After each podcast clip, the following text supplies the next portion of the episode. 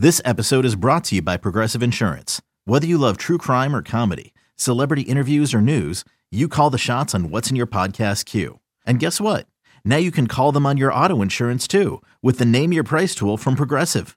It works just the way it sounds. You tell Progressive how much you want to pay for car insurance, and they'll show you coverage options that fit your budget. Get your quote today at progressive.com to join the over 28 million drivers who trust Progressive. Progressive Casualty Insurance Company and Affiliates. Price and coverage match limited by state law.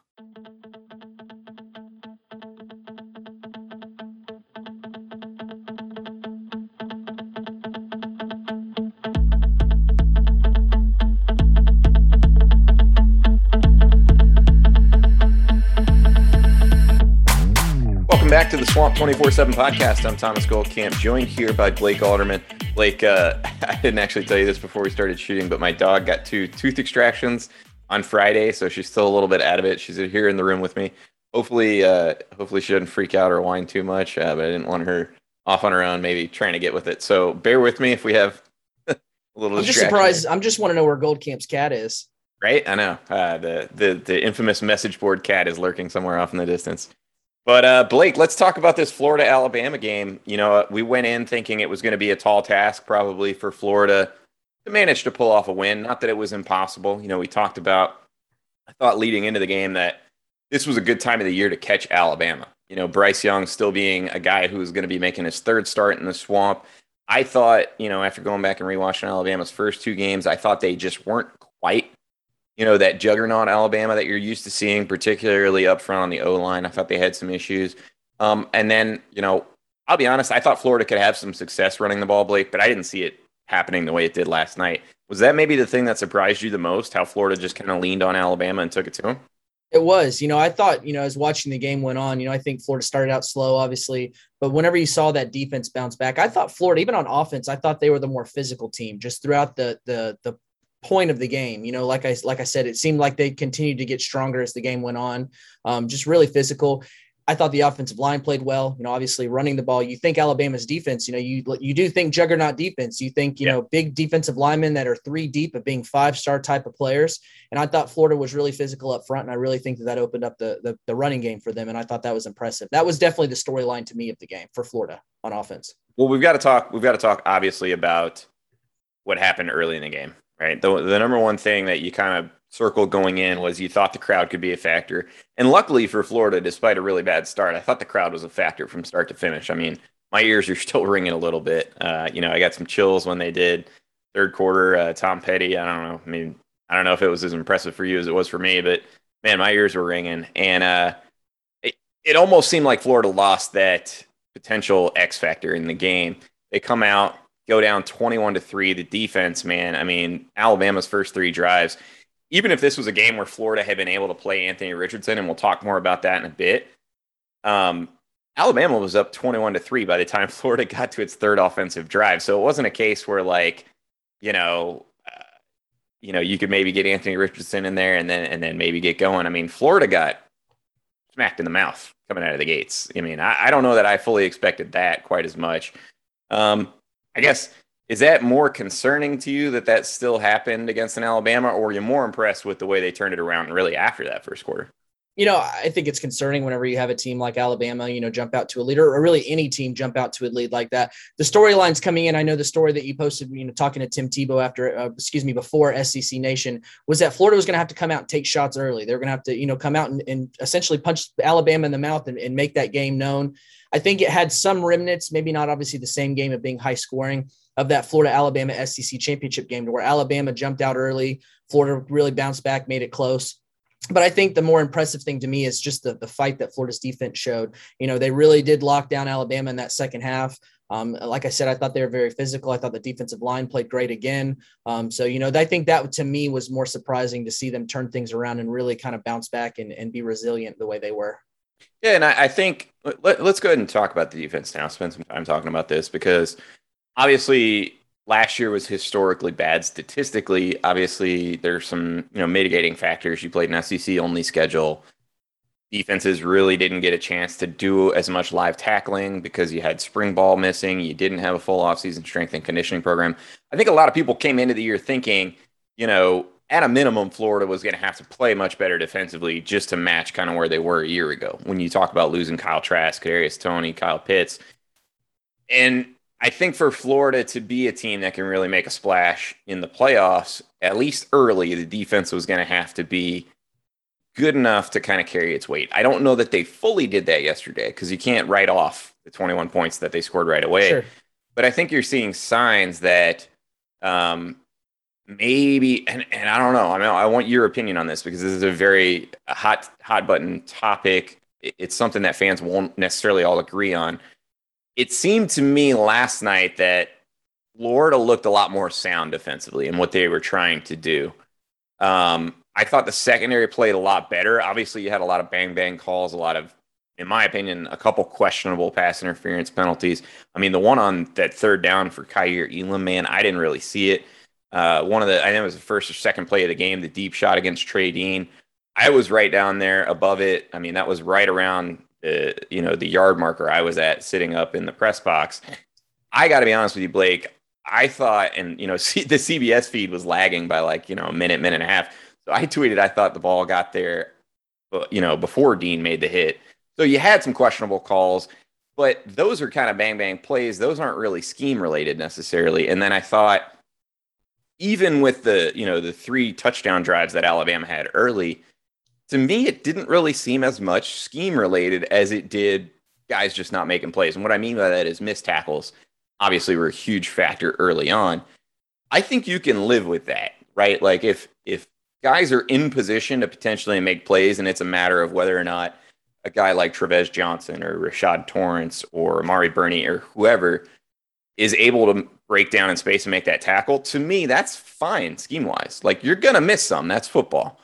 Um, but I thought early on it was much more a lack of execution more so than scheme. I mean, I know that you were kind of down at field level, so it's harder to see. But am I completely wrong there? you know, I think it was more of an execution thing, you know, missing those tackles, you know, it's football, you're going to miss them. But I think the amount that racked up in that first quarter for Florida, I think is where, you know, where, where my concern was obviously they did bounce back. They played a lot better in the secondary, but, you know, Tre'Vez Johnson was always known as one of those sure big hitter type of guys, but you need to wrap up. You need to make those sound tackles. Kind of the same things with Trey Dean. A lot of these guys for Florida are big hitter type of guys, and I think that that's part of the things where you saw Sean Davis, you know, go for those big hits instead of soundly wrapping up, and you saw those, you know, miscommunications and those, you know, little, you know, you know, head tapper type of mistakes. Mm-hmm. Um, you know, normally you don't see a guy like Kaiir Elam, you know, on I think it was the third touchdown where Florida, for excuse me, where Alabama, you know, scored the 21. I think he had the missed tackle there. There's just a lot of out of character type of things, you know normally Kaiir Elam, you don't see that type of play for him. So, you know, they got it cleaned up and that's good. But I think that if they come out of the gate and play a little bit more down there, yeah, it's, it's a different game early on.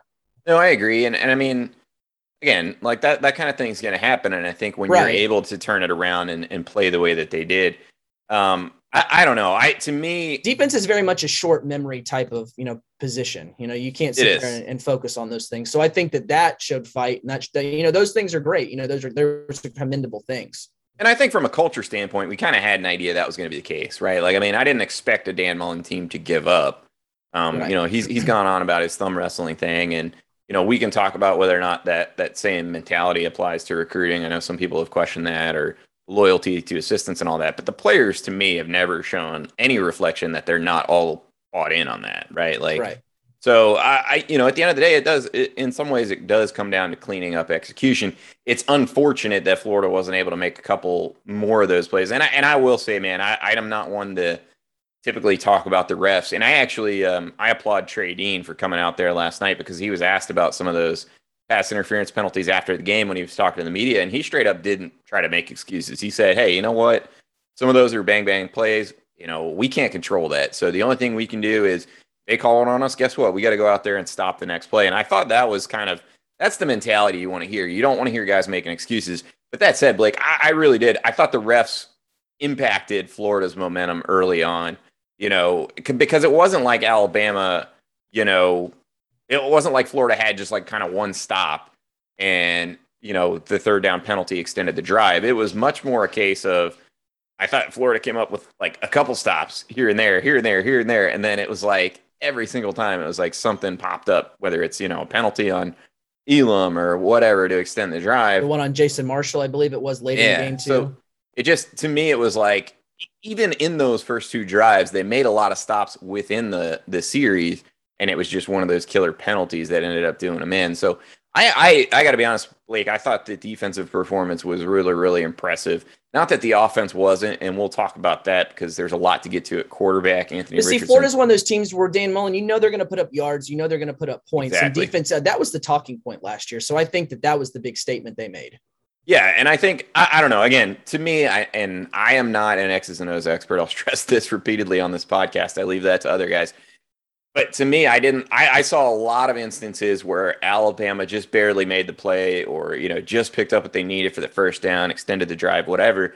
Where a lot of times Florida had a guy that was responsible for that area, who had a chance to make the play short of the sticks, and for whatever reason, whether it was a you know poor job breaking down, a bad angle, a missed tackle, just couldn't quite get it. And you do that enough times against Alabama, it ends up costly. Even even against an Alabama team, Blake, that I think is maybe not quite as much of a juggernaut as we're used to seeing from them. And and I think, you know,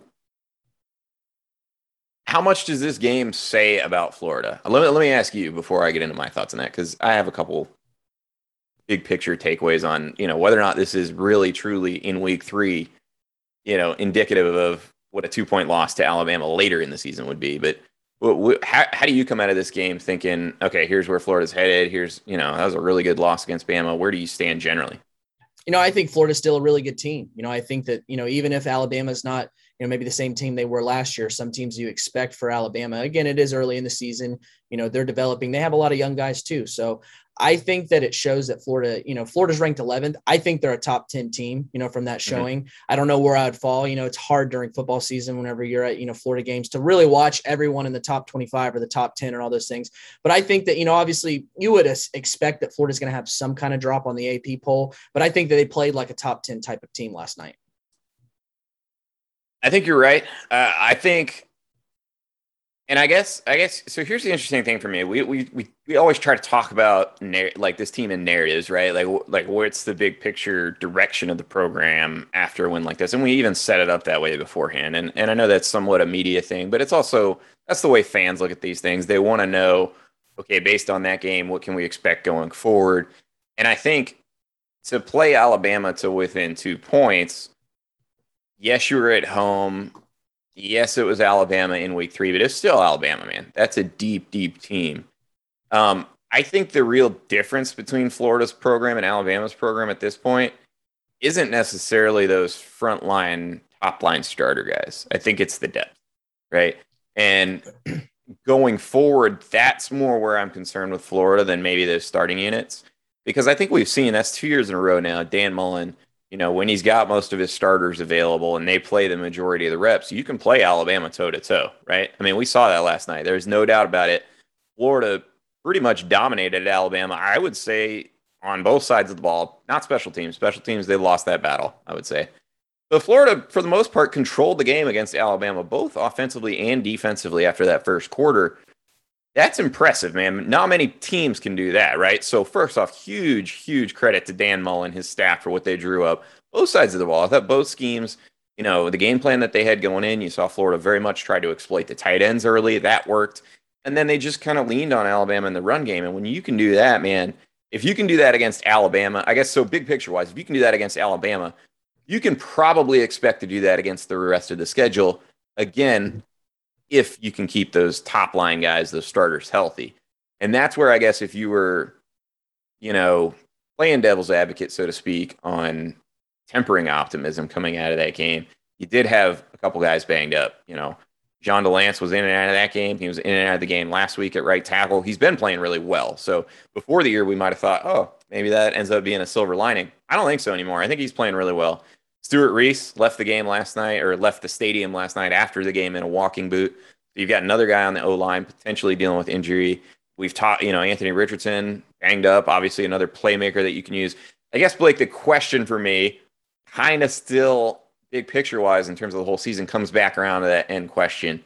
Is the depth good enough to consistently be at that level? And obviously, that's the difference between Florida and Alabama right now. Is Alabama you know, if they lose some top line guys, Uh, you know, maybe they're younger top line guys that aren't quite where they were a year ago. But even if they lose those guys, you're plugging in really, really talented guys. I think at Florida, that's maybe not quite the case.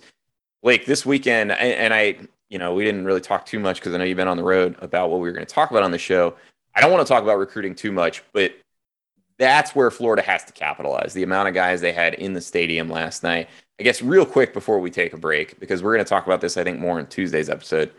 What was your impression of how this game impacted recruits? Because a lot of, in a lot of ways, that's probably the bigger story for Florida building going forward than maybe just being two points behind Alabama right now yeah, you know, obviously it hasn't led any commitments, you know, coming out of the visit. Um, but they had so many top tier type of guys in there. You know, I have a confirmed list of guys that actually made it in. It's it's you know a mile long. That's on Swamp twenty four seven. I actually posted a story this morning of just a bunch of different you know twenty something recruits just that were at the game. Their thoughts on the atmosphere, you know, the play. You know, a lot of the defensive linemen were impressed with their defensive. You know, the, the how they were in the trenches. They had a lot of talented defensive linemen there.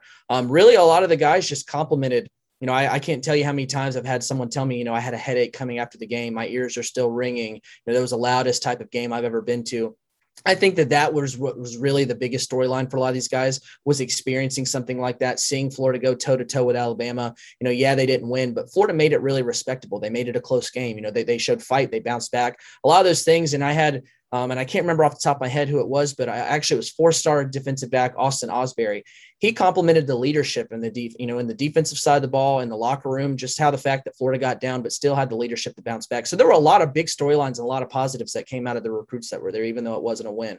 Yeah, and I and I think, man, again, going back to how that game started, man, Florida avoided a complete disaster. I mean, if that game turns into a blowout the way it looked in the first quarter, you're talking about not just fans checking out, but I mean recruits. It gets very hard to argue, hey, we're moving in the right direction when you play them to six points one year, you lose a couple top talents like Kyle Trask and company, and then all of a sudden it becomes a blowout the next year. That would have, I think, hurt Florida a lot. Now we'll see how Florida capitalizes on a two point game, the momentum of the swamp, all that going forward. Again, they still have to close but I think that is a very, very positive development for Florida. And then I think, you know, for this team itself, all the goals are still on the table, man. Nobody, you know, you talked about the polls. I don't know where Florida's going to fall. I think the entire top 10 won yesterday. So I, I don't know if they'll move up. I don't know if they'll move down. But big picture wise, when you, you know, when you get into the college football playoff committee putting together their rankings, you're not going to get dinged for a two point loss to Alabama, right. even at home. So Florida controls its destiny. They go out and take care of business and win the games they're supposed to. They'll be in Atlanta again, and probably it will be Alabama, the team that they get to take another shot at. But Blake, let's take a quick break. I want to talk quarterback. We have to because Emory Jones, I thought, played a much better game. But where does that leave us? I mean, Anthony Richardson is still a very talented guy. Let's tackle that on the other side of this commercial break. Introducing the two-way V4, where groundbreaking fuel cell technology meets fresh foam cushioning for the ultimate performance. With fuel cell, each step feels explosive, delivering unparalleled energy return. Paired with fresh foam, experience maximum comfort throughout the game. Its lightweight textile upper offers support and breathability without sacrificing agility. Whether you're hitting the clutch shot or locking down the opposition, the two-way V4 gives you the tools to play at a high level. Learn more and purchase the two-way for yourself at newbalance.com eBay Motors is here for the ride. Remember when you first saw the potential? And then through some elbow grease, fresh installs, and a whole lot of love, you transformed 100,000 miles and a body full of rust into a drive that's all your own. Look to your left, look to your right. It's official. No one's got a ride like this. There's nothing else that sounds like, feels like, or looks like the set of wheels in your garage. With over 122 million parts, you can make sure your number one ride or die stays running smoothly. So there's no limit to how far you can take it. Brake kits, turbochargers, engines, exhaust kits, roof racks, LED headlights, bumpers, whatever your baby needs, eBay Motors has it. And with eBay Guaranteed Fit, it's guaranteed to fit your ride the first time, every time, or your money back. Plus, at these prices, well, you're burning rubber, not cash. Keep your ride or die alive at ebaymotors.com. Eligible items only. Exclusions apply. Welcome back to the Swamp 24 7 podcast. I'm Thomas Goldkamp here with Blake Alderman. Blake, let's talk about quarterbacks. I'll be honest with you, based on what I was hearing throughout the week from sources within the program, what Bob Redman, our coworker, was hearing, from sources within the program. I felt very optimistic. Uh, I I would even say pretty sure that Anthony Richardson was going to play yesterday. So I was surprised that he didn't go, and I'm not exactly sure what to make of that just yet. Obviously, he's still dealing with the hamstring injury. That's not fake news. Uh, that, that wasn't something that Florida conjured up to try to catch Alabama off guard, which I know in some corners of the internet there were some conspiracy theories. Yeah, there's some Tim Hatters there. That, that uh, that Dan Mullen was, you know, masterminding this whole grand scheme to have him spring free against Alabama. But Blake, I, I from all the reporting I did, and, and obviously we got it wrong at the final step about him actually playing yesterday. It seems like Anthony Richardson is pretty close to 100%. I mean, you saw him down in the pregame, manages to do his back handspring and backflip to me, a guy is reasonably close if he's doing that and not worrying about it. Dan Mullen said there the MRI that they did Friday on Anthony Richardson's hamstring was very positive. He's ahead of where they thought he was going to be. Again, that jives with kind of the info that I got, you know, as late as Friday and Saturday morning into the week that things looked very positive and, and Richardson would probably play. I think to some degree, Dan Mullen, you know, it, it very much was concerned about the injury. I think the trainers told him, hey, this is an injury with a hamstring where if you try to push it, he could very well make it worse. I think they wanted to make sure he's at 100%. But Blake, if you had told most Florida fans that Anthony Richardson's not going to play, number one, number two, you're going to go down 21 to three. Emory Jones is going to have thrown an interception. Like, I think most people would be sitting here today saying, Emory Jones is done. He cannot be our guy. Whenever Anthony Richardson is healthy, he's the starter. That is the complete opposite reaction of where I'm at now with the way it actually played out after that start. I thought Emory Jones really, really bounced back. And we talked about it in the podcast last week. I thought the biggest thing was we were so down on Emory Jones. And I wrote this on Swamp 24 7 last week after going through the game again. It wasn't so much that Emory Jones made a bunch of mistakes in week two, it's that the ones that he made were killer mistakes. They were the big mistake. And what you saw yesterday was a continuation, in my opinion, of that improvement from game two with an elimination of the deadly, deadly mistakes. You know, through the one interception, but in my opinion, that really wasn't even on him. He got pressure off left tackle, was being hit as he threw, and the and the ball sailed. I thought Emory Jones being able to eliminate those critical mistakes was a huge difference, and I thought he really commanded the offense well. Is that your impression? And what do you do if you're Emory, or what do you do if you're Dan Mullen going forward? I mean, is Emory your guy, and that answered all the questions for you. See, I was actually, you know, whenever I saw Anthony Richardson do the backflip before the game, I'm thinking, oh, he's fine, you know. And then I guess I have a tin hat on myself, and I, you know, you can ask, you know, I'll, I'll answer your question, but I it just popped in my head. Do you think Dan Mullen made a statement in playing Emory Jones to kind of kill this QB controversy? You know, this is my guy. You know, yeah, we could have played Anthony Richardson, which, like you said, you know, it makes sense. You know, if a, an injury, your guy that you know is kind of, eh, you know, should I play him? Should I not? But am I crazy to think that this was Dan Mullen making a statement saying that Emory's my guy and kind of killing this QB competition talk? I think you're not crazy. You're not crazy because I think Uh, that's obviously a factor that Dan Mullen has been weighing when it comes to his quarterback room, right? So if it, if it wasn't for that fact, you know, that Dan Mullen has been so staunch in support of Emory Jones that he really has nipped in the bud any sort of suggestion that maybe he'd even consider making a change through the first two weeks. I think how vociferous he was in kind of his defense of Emory says that's a factor that he was considering, that he really, really does not want to give Emory, I think, any reason to question his status as the guy. And I think there's a reason for that. And we talked about it. I think Dan Mullen knows he's going to need both of these guys throughout the course of the right. season. And that's my answer going forward for them is I think you're still going to need both of them.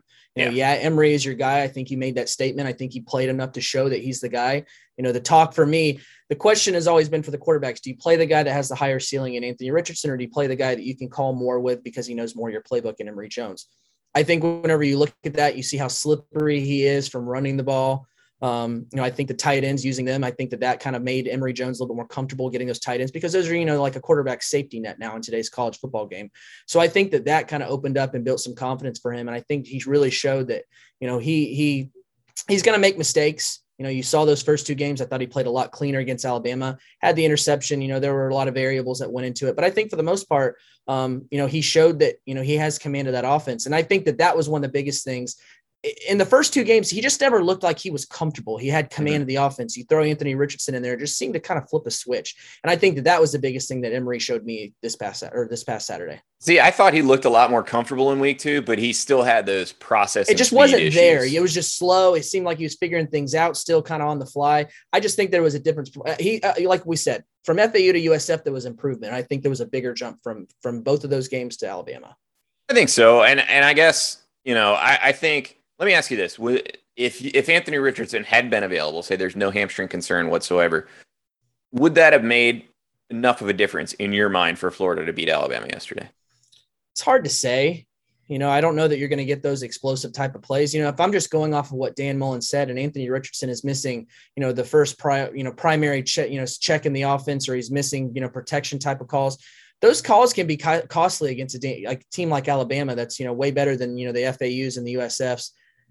I would think that you could see some of those big type of plays, maybe not an 80 yard touchdown or a 75 yard pass, but I think that those explosive plays are still what he brings. So, uh, I think there could have been a different outcome. Obviously, it comes down to an extra point making that. I think that was a bigger, you know, bigger factor in the game, obviously, because, you know, look where Florida, how the final score ended.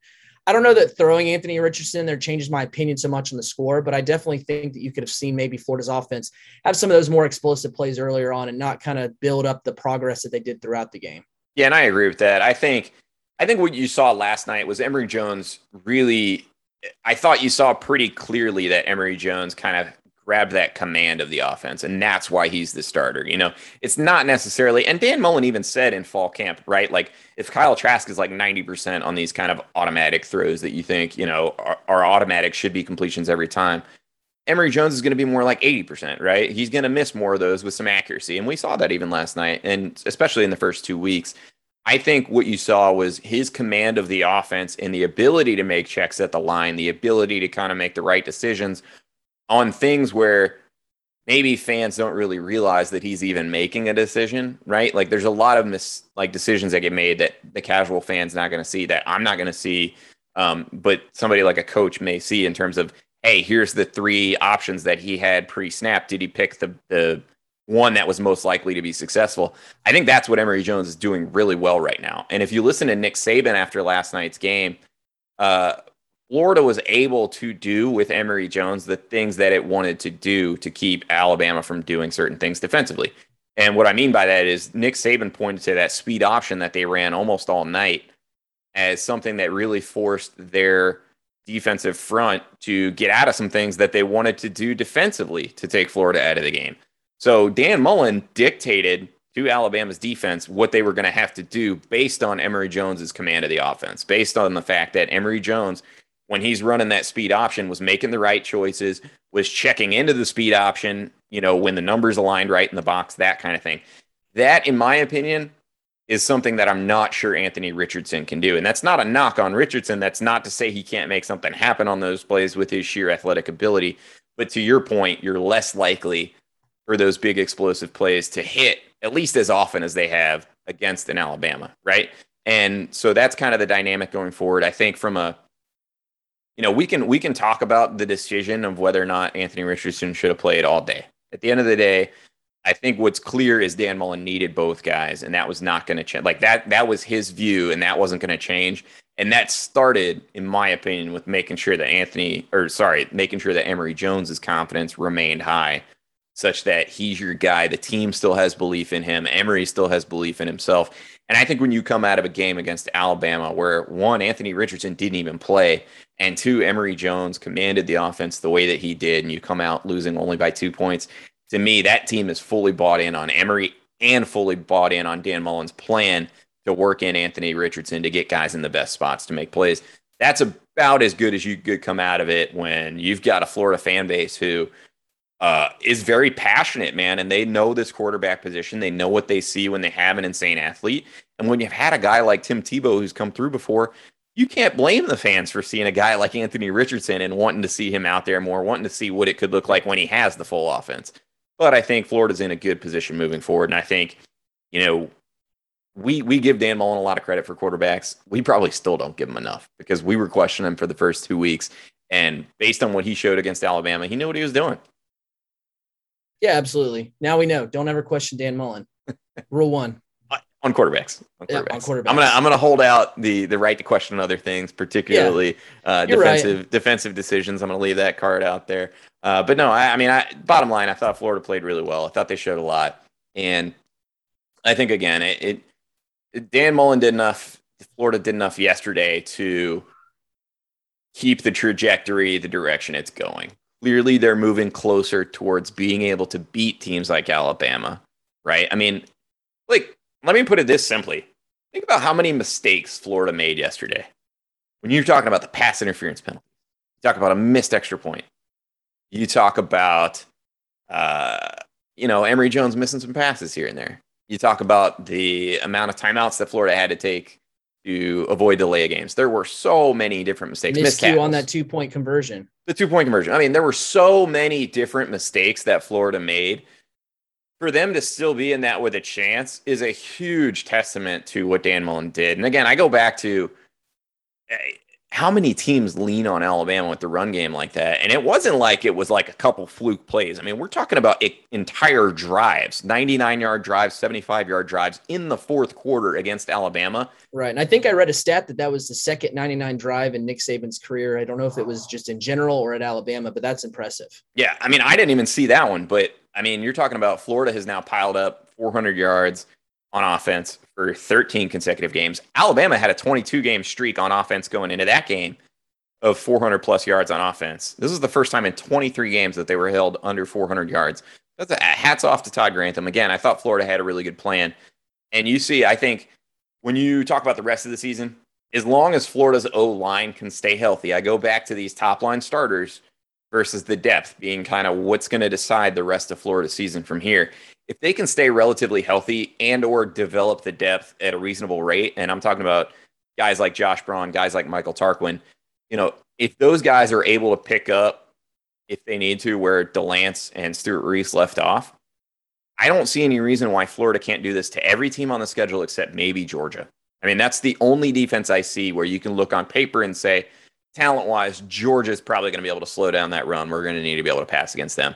Everybody else, I mean, to me, this looks very legitimately like a situation where Florida could, if they execute, come out, run the table, and meet Alabama again. Now, I don't think this team's good enough to assume that's going to happen. I mean, I think the depth will be tested. There's going to be injuries in some spots. You've already seen it.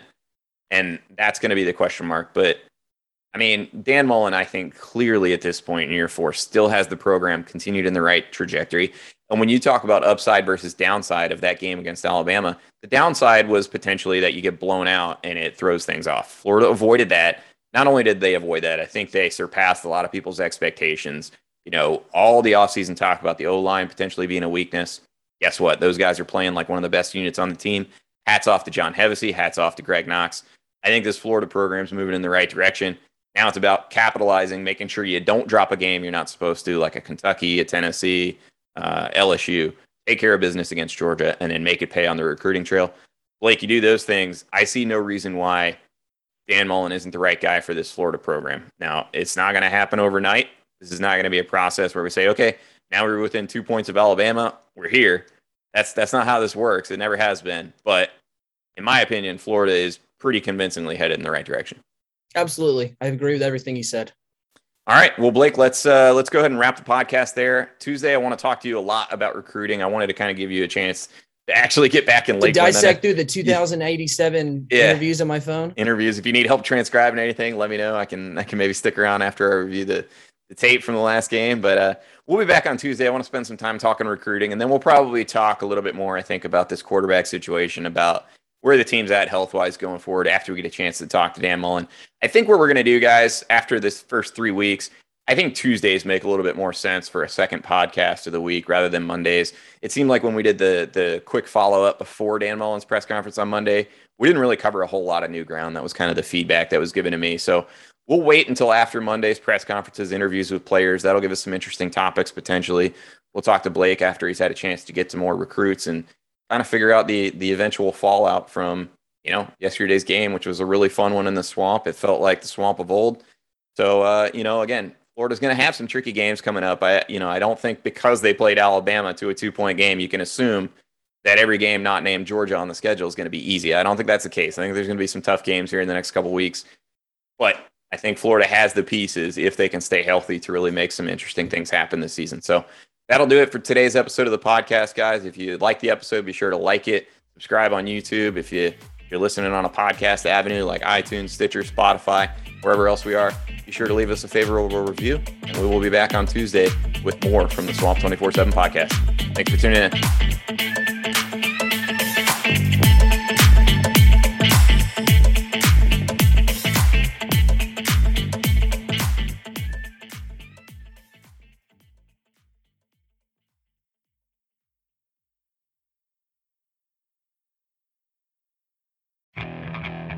Okay, picture this. It's Friday afternoon when a thought hits you. I can waste another weekend doing the same old whatever, or I can conquer it. I can hop into my all new Hyundai Santa Fe and hit the road. Any road. The steeper, the better. Because my all new Santa Fe is available with HTRAC, all wheel drive, so I can hit the trail without a worry in the world. Heck, with three rows and best in class rear cargo space, I can pack the whole family in with all our gear. We've got available dual wireless charging for our phones, so we'll never lose touch with civilization, and we won't lose touch with the primordial power of Mother Earth. So, which is it? Waste the weekend or do something a little more epic? And conquer it in the all new Hyundai Santa Fe. Visit HyundaiUSA.com or call 562-314-4603 for more details. Hyundai, there's joy in every journey.